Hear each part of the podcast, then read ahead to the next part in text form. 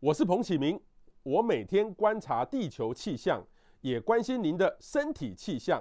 欢迎收听彭博士观风向。根据国健署的统计呢，我们在台湾每三十分钟二十二秒，哦，就有一个人罹患的这个大肠癌哦，大概一天呢，大概就是四十七个人。所以大肠癌呢，是我们这个国人呢癌症哈、发生的人数是第一名哦，哈，这个大肠癌。那前一阵子呢，各位可以看得到让令人很这个心疼的新闻哦，呃，知名艺人于天的女儿哦，于燕琪，她也因为呃直肠癌的第三期不幸这个离世，所以还不到四十岁哦，怎么会这样呢？怎么会不到四十岁就患得这种癌症？这个癌症感觉起来以前都是四五六十岁以上才会发生的，怎么是那么年轻就会发生？所以大肠癌呢，很像感觉起来它是一种，很像是就是吃有关吃出来的癌症。那最近呢，又要面临到中秋节了。中秋节就是爱吃烧烤嘛，哈，各种的酱料等等，吃了就特别多，也是容易发胖的这个节日。我们到底呢，怎么样吃能够避免掉吃到一些致癌的这个因子？所以我们今天特别请到呃基隆长庚医院的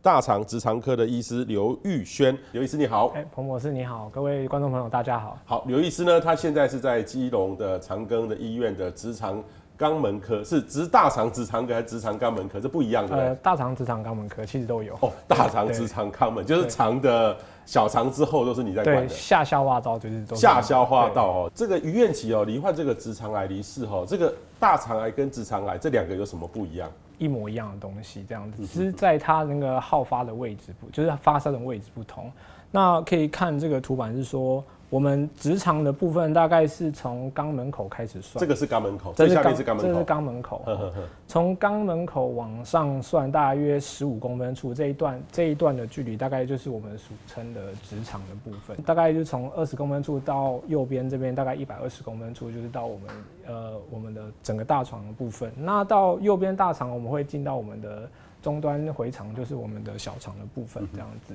好，那就是大概是整个一整一整段的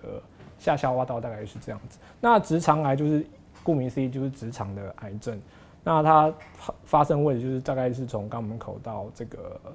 十五公分的位置。那剩余地方发生的恶性肿瘤或癌症，就是俗称的大肠癌这样。 OK，那那这个有时候做大肠癌去切除，我以前也去做过哦哈，待会我们再讲。那要一百二十公分，那那么长的管线到你身体里面去啊？ 是是没错，大概就是它那个大肠镜的管径，大概就像各位那个喝饮料那个珍珠奶茶波霸吸管的那个粗度，对，是 软软的这样钻进去，对，软软的钻进去，对，哇是对。呵呵呵呵， 所以这个里面呢就会长了很多。我记得以前医生跟我说，我做完过说啊，有一点息肉，我把你割掉，顺便就割掉了。是息肉就是它主要产生这个癌症的来源嘛。呃，大息肉其实有分呃，大概分大概两种啦。那会从会变成癌化，就是大概我们的呃线性息肉。 OK OK，那它其实是一个进程的一个东西，就是一个 OK 进行式的东西。那还有另外一种息肉是增生性的息肉，那增生性的息肉其实就是不会癌化。 OK 那其实，在我们在做大肠镜的过程中，有看到息肉，那尽量就会帮呃来做筛检或是病人去一一并的一起拿出这样子。 OK OK 对，。好，那如果发生这个呃直肠癌或是大肠癌，我们一般人他的他的症状会是什么？直肠癌的症状，因为它比较靠近我们的肛门，比较靠近我们下半段的肠胃嗯道了。有时候它造成的症状会比较明显一点，嗯像是大家应该听过最常见有什么呃里脊厚重症。嗯那里脊厚重，里脊厚重什么意思？就是说你很想上大号，然后去坐在马桶上或蹲马桶的时候，呃，没有任何东西嗯的感觉啊。直肠癌的话，也有可能会有一些呃血便的问题这样嗯子。好，那大肠癌的话，就是刚刚提到二十公分以上那部分，那会有症状，的通常是呃比较严重或是比较后面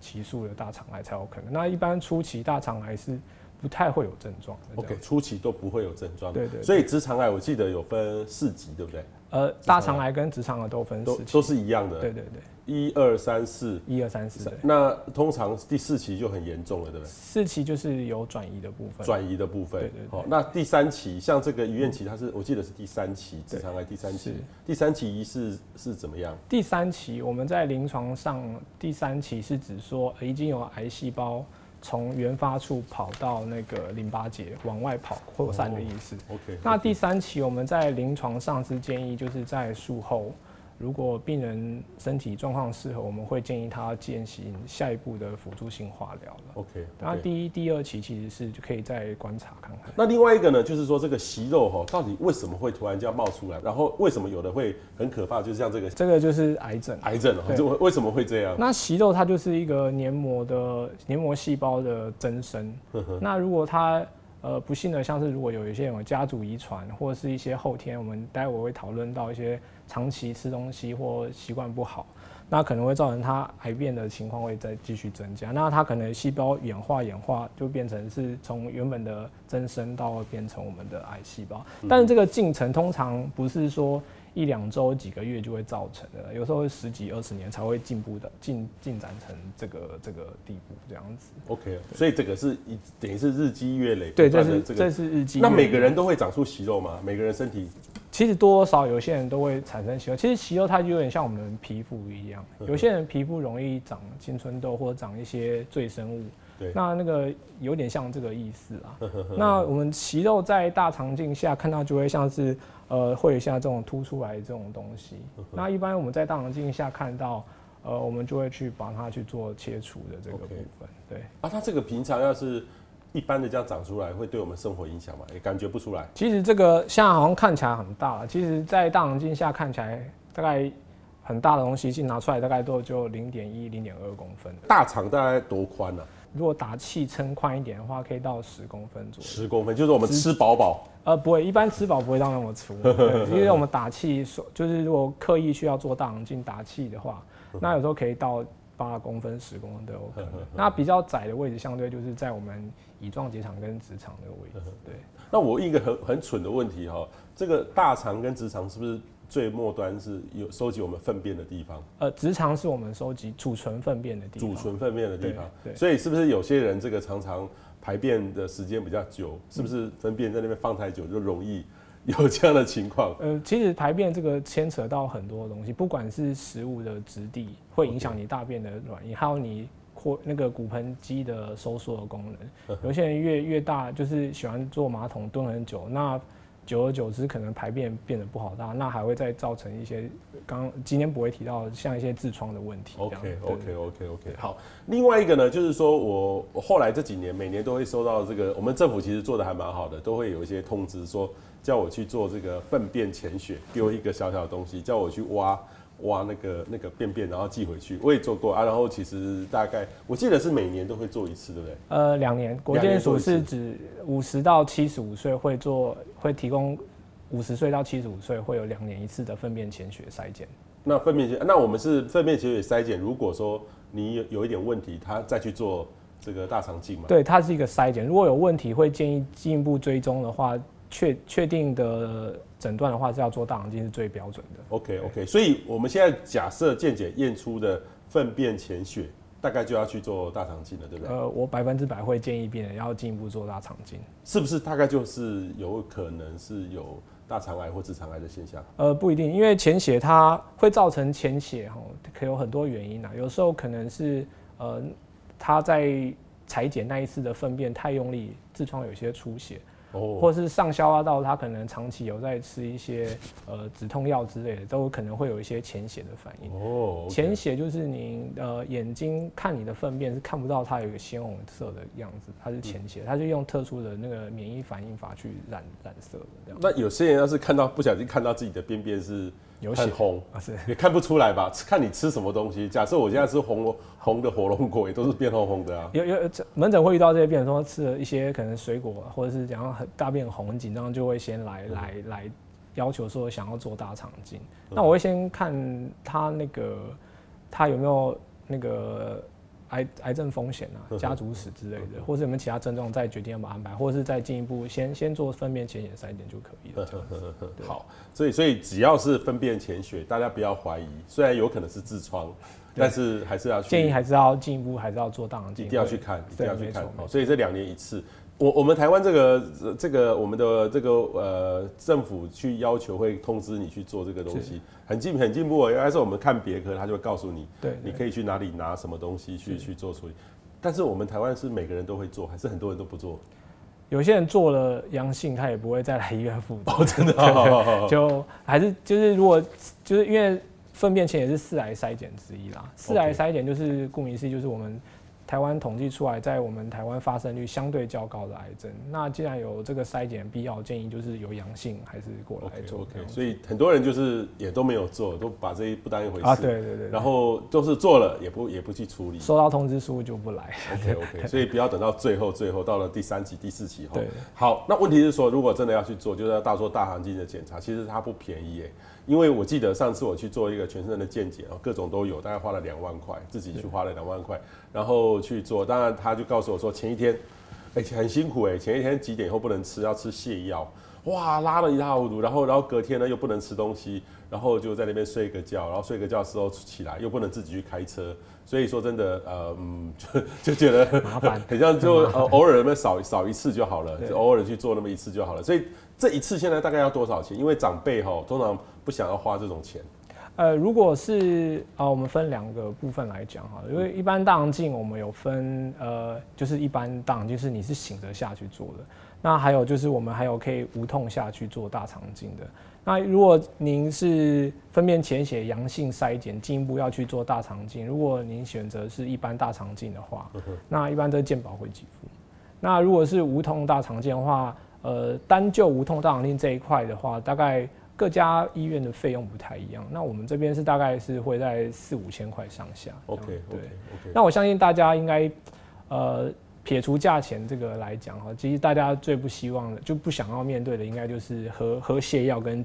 只能喝流质这两哎样、啊。 这两个其实现在有蛮好的一些替代方案，就是我们在如果有些病人他真的很抗拒喝这个泻药还要空腹的话，嗯我们可以推荐，我们会推荐他去吃一些代餐。哦哦，对，哦但但是代餐可能就是也有不在好花吃，其实大虾蛮好吃，我哦真的啊对啊，有吃过的，但它只是就是可能要另外再花一笔一千块的那个钱这样，我的经验是躺在那边没有感觉，那个是无痛大肠，无痛无痛大对肠镜啊，很像无痛比较好其实它风险相对高一些。哦，无痛比较高。第一个是呃麻醉的风险，因为无痛要打麻醉药。 OK，那第二个就是我们在像刚刚提到第一第一个那个肠嗯那个肠子的这个角度，我们在大肠镜进去有点像是要一直转弯，一直转弯，一直上去啦。那如果是做一般的大肠镜，我们在下面这样转弯的时候，那如果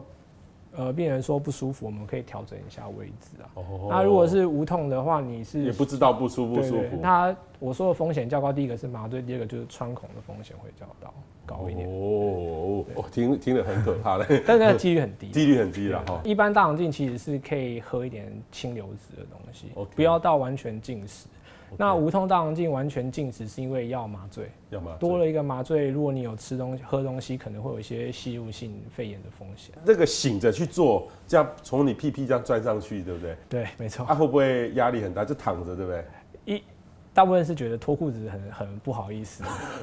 第二个是觉得那么长一个东西塞进去，大家就觉得哦不想做这样子，呃，哎、要医生，要是我是看，我会觉得压力很大。看不到，因为我们是侧躺坐，你是背对着我们的。哦，那通常都会有比较温柔的护士、护理师跟你们聊天，这样子，在做的期间聊天，哦对对对，所以可以分散一些。会会可以看得到自己的，哎、那有一块肉，会可以马上跟可以医生可以讲，哎、有一块肉，把你割一下，割一对，下，割没一错，我下。们就是如果做一般大肠镜下，如果看到息肉，我们会跟病人说，哎、这边有一个息肉，我帮你拿掉，这样。那拿的时候会不会痛？我啊、不会不会会有感觉，痛，哦，不会有感觉。完全不会有感觉。好，另外一个呢，就排便习惯哈。我刚才也问了医生，是不是有些人没有养成每天排大便的习惯，然后可能几天一次才会导致这个肠癌，就是大便在这边积太久了，呃，有点颠倒，颠倒啊。对，有点颠倒，因为排便习惯的改变，它不等于是说一定等于是有得到癌症或者什么之类的问题，因为排便习惯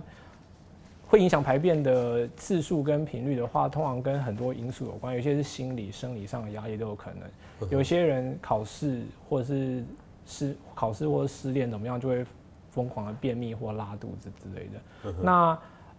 那这些造成的症状，我们通常会依依照这个病人的一些风险去看到说，哎、他是真的是可能是排便习惯有出了问题，再去建议他做进一步的筛检。那有些真的是很明显说，那他可能半年来都只上得出来一些水便、湖便的话，那合并他说抱怨说，哎、我们有一些呃半年来瘦很多这样，那我们就会可能高度去怀疑说他可能有真的有一些问题。嗯对，但是无论如何，就是如果有这些改变，或是刚刚提到粪便潜血问题，我们都会建议进一步会去做大肠镜的筛检。这样假设我今天吃了一个什么东西，多久以后会排泄出去？大肠就一一一点一百二十120公分呢、平均啊，的还有还有那个小肠，小肠更更离它很远，几公尺，对不对？？啊对，大概大概四公尺，四公尺是啊。我们一般吃到最后，我们出来大概要多多久？大概平均大概八到十二个小时会。八到十二个小对时对。嗯哼对对，所以我们才会建议说，呃，开刀前空腹起码要八个小时。嗯哼哼对，就是怕你消化到一些东西在麻醉的时候会跑出来这嗯样子。对，那我问一个，因为我我是吃素食，就有一次到国外去，那个、嗯国外我想喝喝热热腾腾的汤是，就喝到那个他没有给我讲清楚，是一个非常油的这个东西。嗯后来我吃出来，但是后来讲说他他他应该说是没问题，就我当场就是。呃，我们 台语就岔赛，就是嗯拉说肚子拉肚子就等于是哇，好好辛苦，很痛，然后又找不到别的地方，而且一直很猛的。为什么会突然让我们等于是我肠子吃完马上想拉这样子。对对对对对，为什么会这个样子？吃的这个是一个肠道反射啦，肠道反射，尤其是吃空腹以后突然吃很油的东西，很容易这样子。哦，因为 OK 突然吃很油的，我们胆汁会分泌一些东西，胆胆汁啊到肠道里，然后对突然大量的分泌的胆汁进去的话，可能会造成肠道蠕动过快，就会产生这些腹泻的症状腹。泻，对对对对，腹泻对对于来说，一般人的身体来说是不好的，对不对？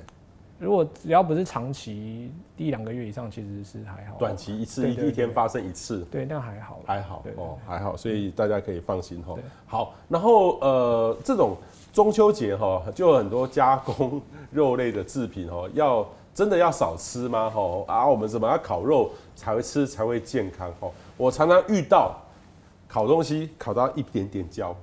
那个大人就说这卖假卖假 卖假，可是有时候一点点焦就是咔咔胖，嗯是，对其其实不会演，我也会吃烤一点点焦的东西。 但我相信这种东西不是每天吃的话，其实对人体来说还好的。黑的东西是不是就会致癌？烤焦的那种就会容易是致癌物。容易致癌物对，对对，那个 WHO 建议就是这些加工类或是烤焦，就是这些肉类烤焦、红肉这样子，会是证实是一个致癌物了。致癌物，对对对致癌物，没错。但是致癌物不是说吃一次就会致癌，啊嗯哼。吃一次就致癌，那就就不太像是食物了。 我们台湾人的道地小吃盐酥鸡是，也是炸的很多，当然那种炸长久的、下来烤的对都焦焦的，这个就是我们我们庶民随身的这个小吃小。吃所以我好奇好好奇的是说，我们这样的东西，还有还有我们很多的中秋节、嗯或是过年呃喜欢吃煎煮炒炸的这个东西，嗯是不是这些东西都是一个潜在的风险？ 当然这些是炸，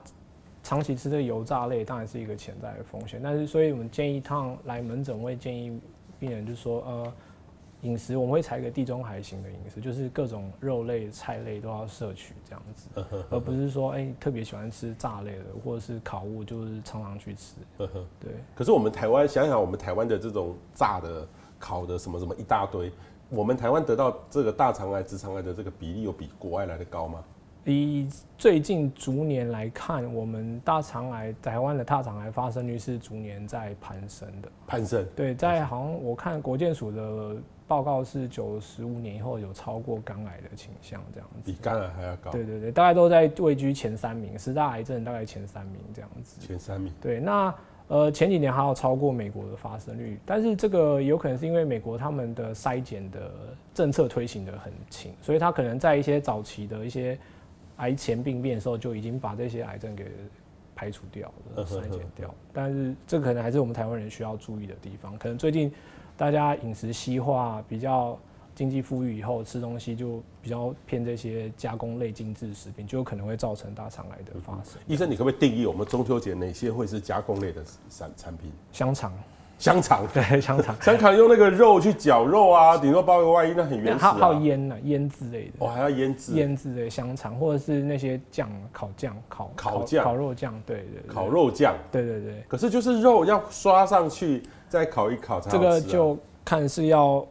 一年吃一次就好呢，还 是。一年吃一次无所谓对啊，无所谓啊，一次不会怎么样，但是你长期下来，真的真的是对身体会不好就的，是我每天每餐都吃烧烤，这样不行，每个礼拜都吃烧烤， 这样不太，我们一定不会建议病人这样这样子，那每个月一次，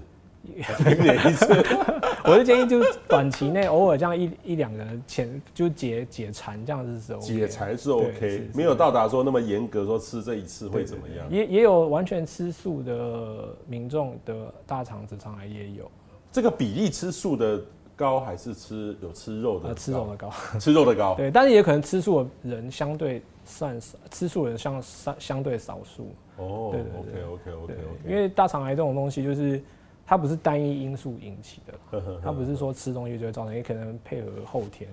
还有遗传这样子。呵呵呵 我有听过一些朋友建议是说，假设我要吃烧烤，不要把这个烤肉酱或酱淋在那个这个要烤的东西上面，然后再烤，而是说上菜再淋对上对去对，在烤完之后再来再来再来沾，对因为那个烤那个酱可能会产生化学变化。对，那个酱就是刚刚提到酱，就是烤酱涂上去跟热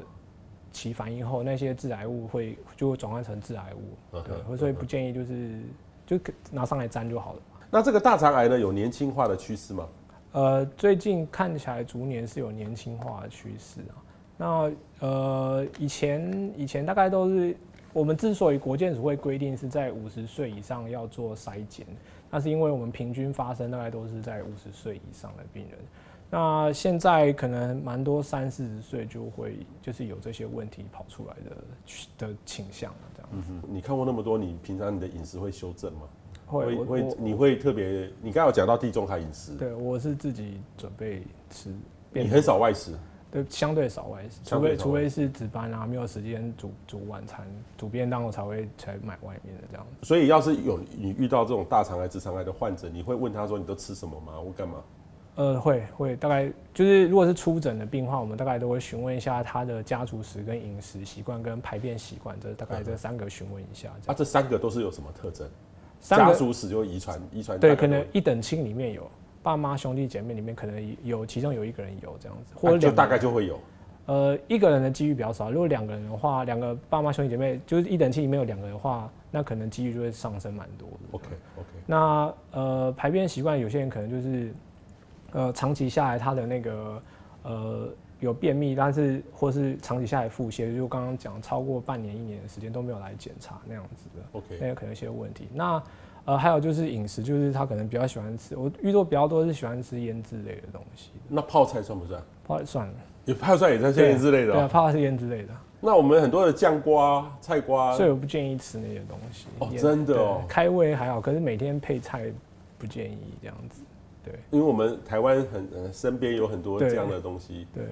偶尔吃一点还还好啦哈。那你的自己准备的便当，都自己准备会有什么样的菜色大概就是肉肉的是一定会有，但是是一些白肉为主啦？OK，鱼肉、鸡肉这样子的。 OK，OK 那菜的话，可能就是一些呃，偶尔会有些水煮，因为全部都水煮，自己长期吃下来其实是蛮 单调的。对，那偶尔还就一些炒的一些菜这样子。嗯对，大概是这样。所以医生你自己平常不会去吃什么烧烤店、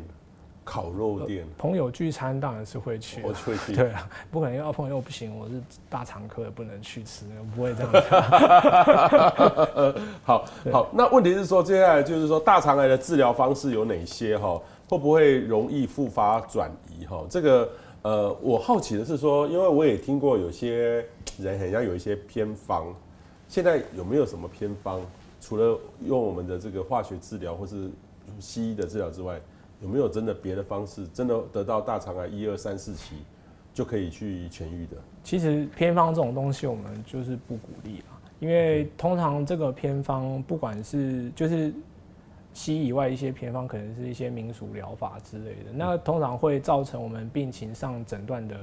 本来可能是一二期，可能会变成后面三四期这样子，那相对的这样预后跟存活率就会下降。这样，那我们建议的还是，呃，以治疗方式标准还是以手术加上后续的一些电化疗辅助。嗯那或者是甚至是在更早期的做一些筛检，看到一些癌前病变的话，我们可以用大肠镜下直接去把那些即将要变成癌症或是第一期、第零期的息肉给切除。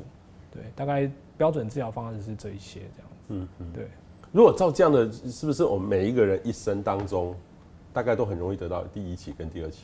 呃，基本基本上发生率那么高的话，五十岁以上的话，大概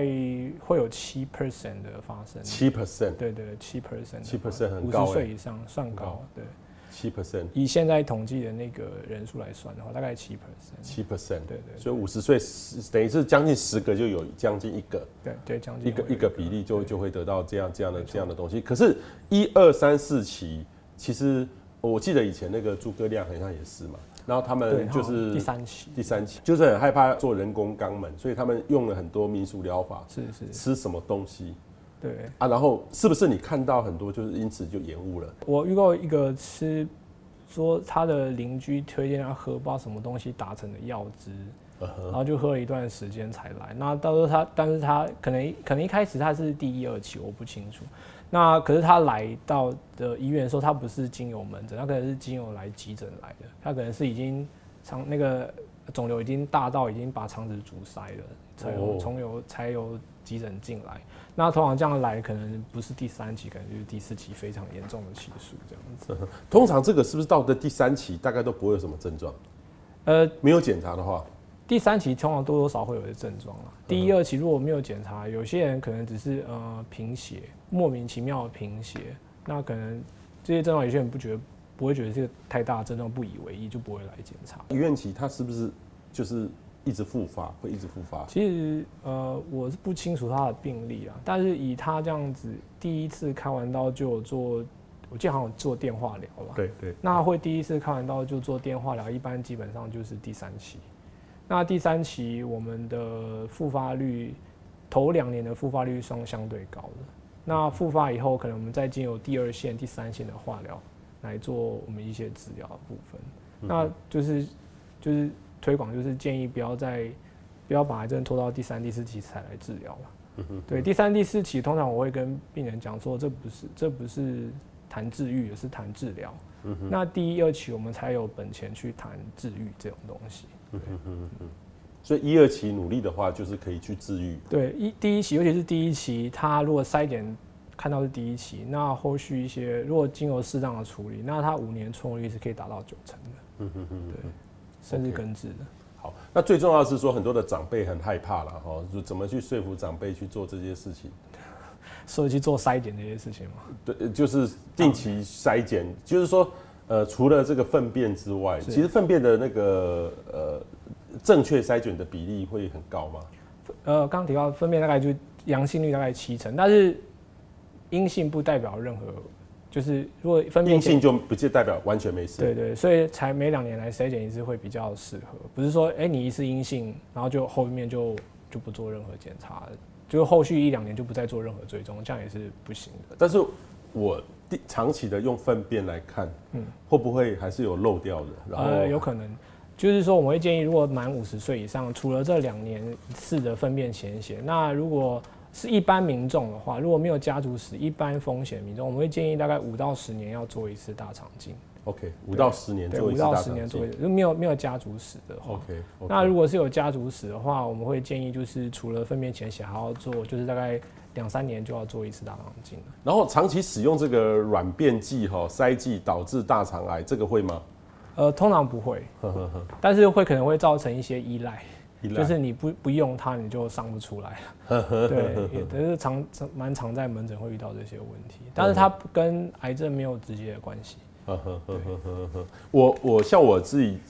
饮食，所以最近都有控制，所以我有时候吃的蛋白质会比较多，嗯因为我我没有吃肉类哈，没有吃肉各种肉类。然后我发现那那有一阵子就是相相对的便便跟我常以前的习惯就比较不一样，嗯然后后来我就加强的我的这个蔬菜，嗯蔬菜其实蔬菜的这种鲜果是不是对于整个排便的顺畅是有很大的帮助？呃，没错，有纤维的话会让我们粪便相对比较成型，比较好上。嗯但是前提是，如果你纤维素摄取到一定的量了，但是你水喝的不够，会反而会让你的粪便变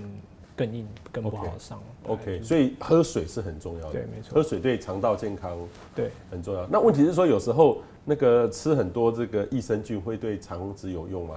呃，益生菌通常会对我们排便会有一些帮助啊。 ？OK 对 OK OK，好，我们今天非常谢谢这个刘玉轩刘医师哈，各位呢一定要特别注意，今天赶快把我们的访问内容转给你的长辈哈，你的亲友看，这很重要。谢谢刘医师，谢谢谢谢王博士，谢谢。